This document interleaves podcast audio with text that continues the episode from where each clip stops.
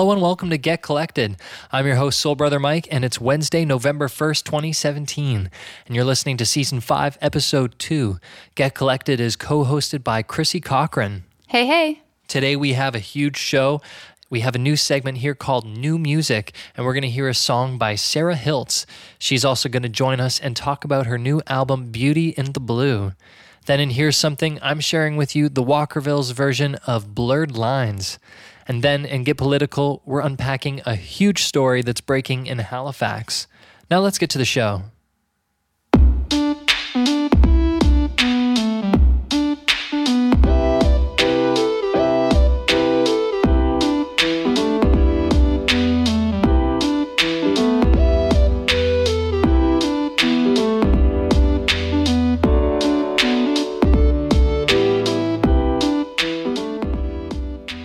Toronto singer songwriter Sarah Hiltz is releasing a new album called Beauty in the Blue on November 7th. And since I don't know much else about it, I'm really thankful that she's here to tell us about it. Hello, Sarah. Hi, Mike. Nice to hear from you. Uh, you're currently living in Toronto, I hear. Um, did you live in Essex County at one point? I did. I lived there just for a short time uh, before I moved up to Toronto. I, I was born in Chatham and I, I lived there for uh, a lot of my life. Uh, but then before I moved to Toronto, my husband was in school and, and so we spent about six months in Windsor. Very cool. But lots of time yeah. in Chatham? Yeah, yeah. Um, so just more questions uh, about yourself. Um, you're an incredible singer. Thank you. um, when did you first start like exploring music and was your voice your main instrument um, yeah, voice was always what I felt the most drawn to. And I was actually really young when I knew that's what I wanted to do. I was three years old. Wow. which is maybe a, a, little bit unusual. Um, but I just, I remember uh, hearing a singer in my parents' living room. They just had a cassette tape playing. And I just had a really conscious thought that this is what I want to do when I grow up.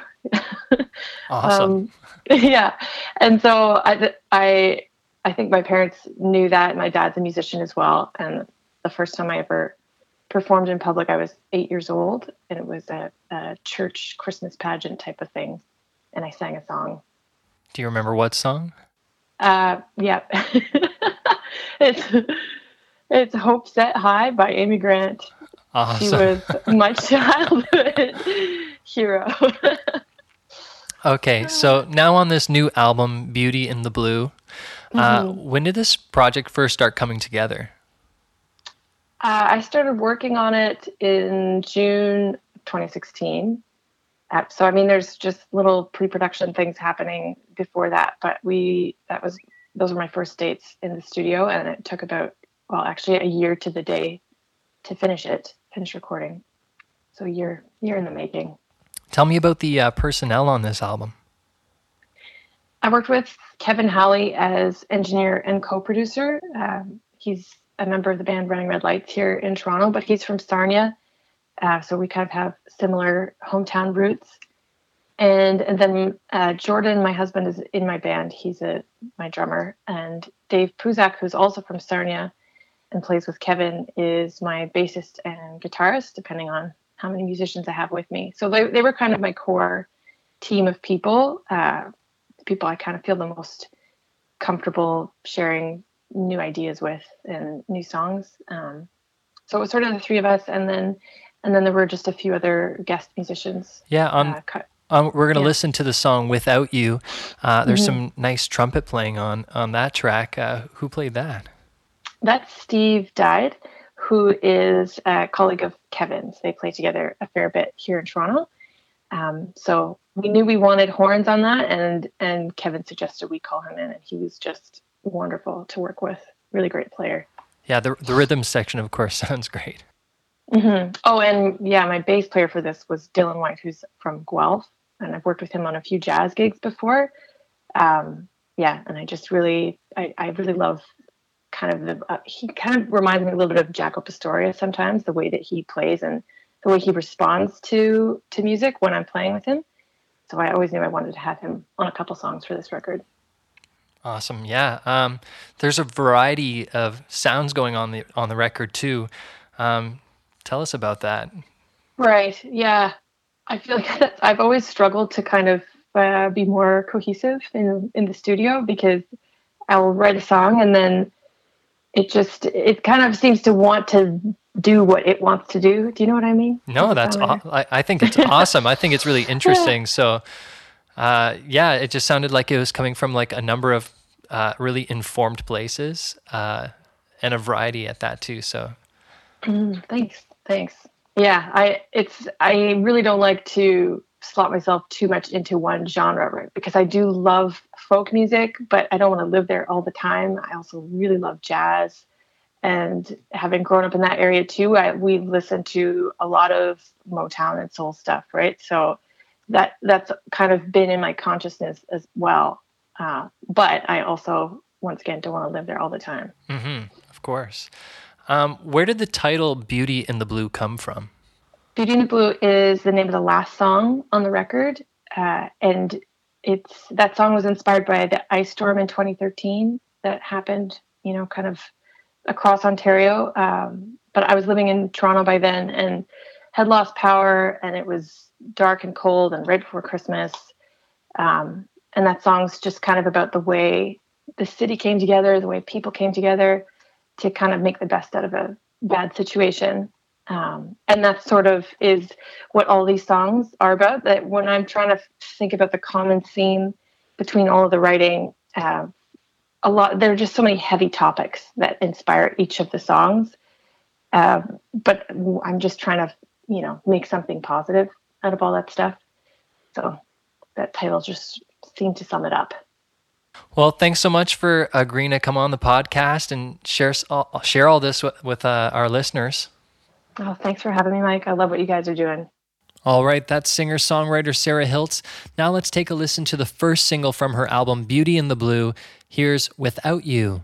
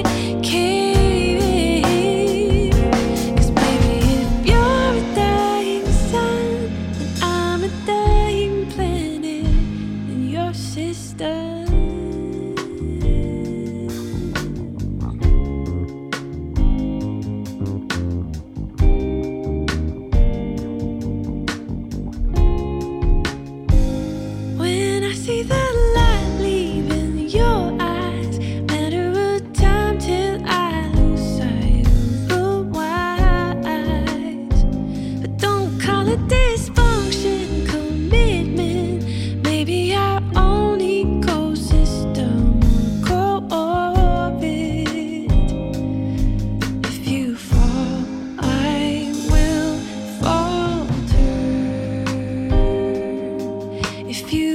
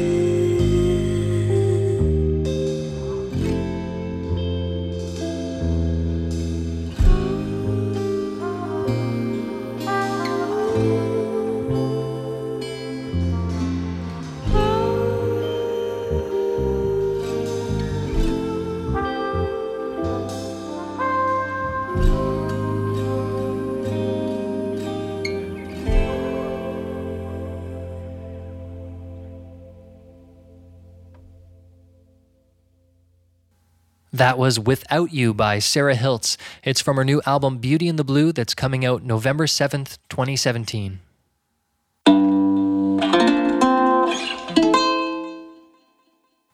Today on Here's Something, we're listening to the Walkervilles version of Blurred Lines. I rediscovered this cover as I was going through the Walkervilles private YouTube videos.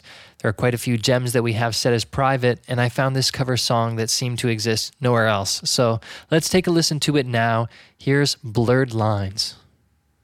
Everybody, get up.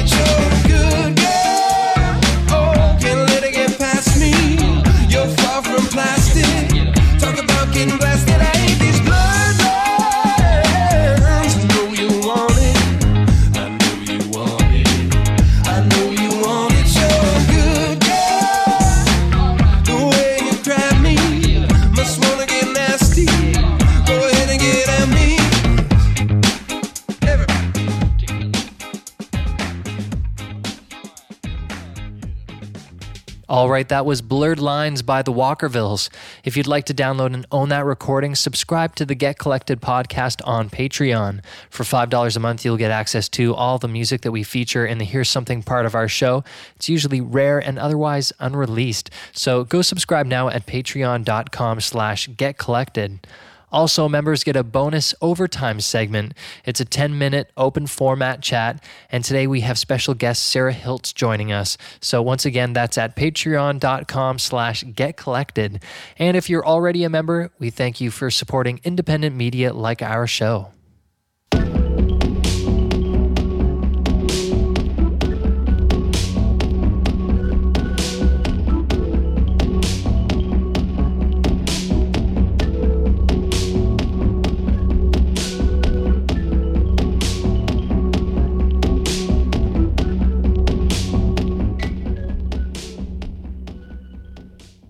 Today in Get Political, we're talking about a very controversial story that made headlines this weekend from the Halifax Pop Explosion Music Festival in Nova Scotia, Canada.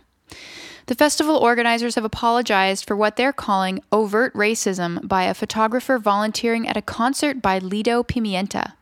Lido is a Colombian Canadian musician who frequently asks that her concert goers allow women of color to the front and asking other members of the audience to move to the back and make space for them.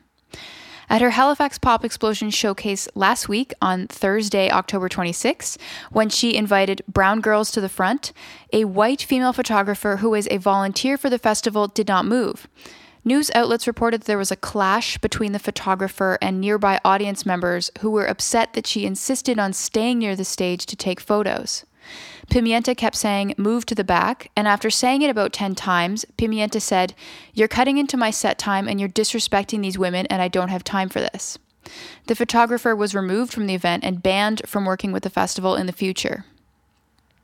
Now, this is where most news outlets ended their accounts of this event. The Canadian press was one of the first to pick it up, followed by the CBC, who didn't add any further context.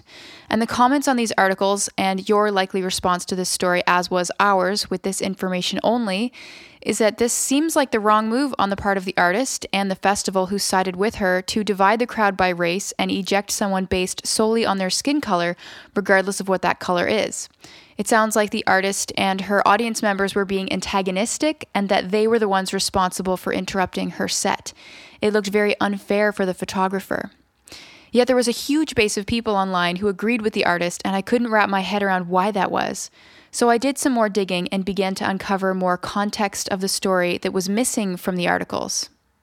So the photographer was not calm and peaceful about ignoring the artist's requests like you imagine you might be, just doing your job, taking photos, being cool.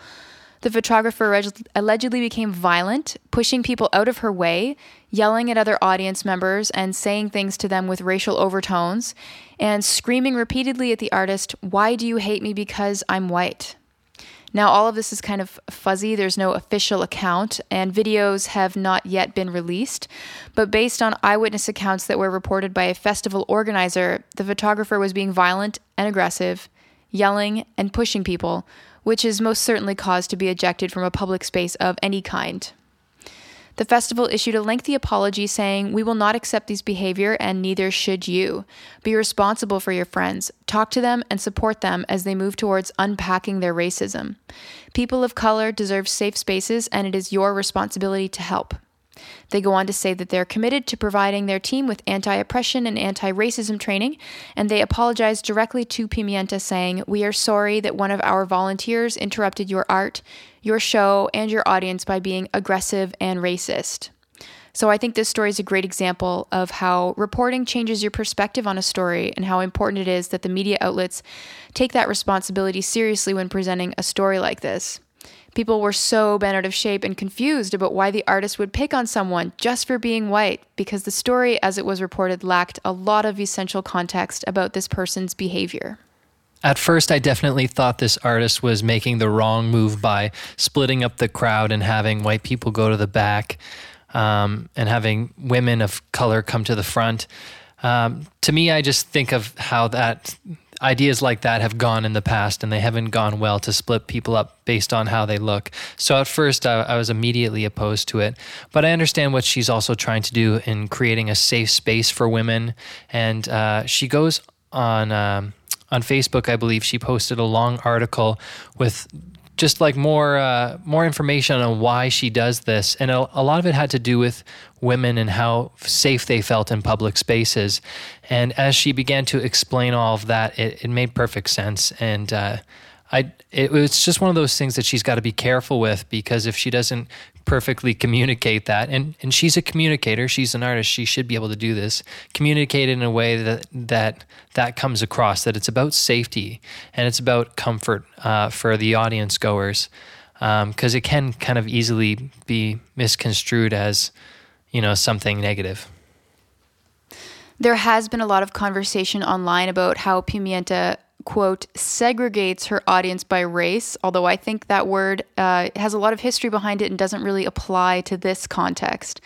When she's asking women of color to the front, it's just one moment out of a music concert where a couple of women get to have a special moment with the artist. It's not a big deal, and it shouldn't be difficult to just give it to them. I mean, maybe it would be different if you were in a theater where you paid extra for your front row seat, but that's not the case at this festival. So to me, I feel like if you're going to get upset about being excluded from this one little moment, you should stop and think about what it would actually be like to be a woman of color and experience a lifetime of racism, sexism, and systemic disadvantage. And I think if you can't let women of color have this one little moment, then you do need to check your privilege.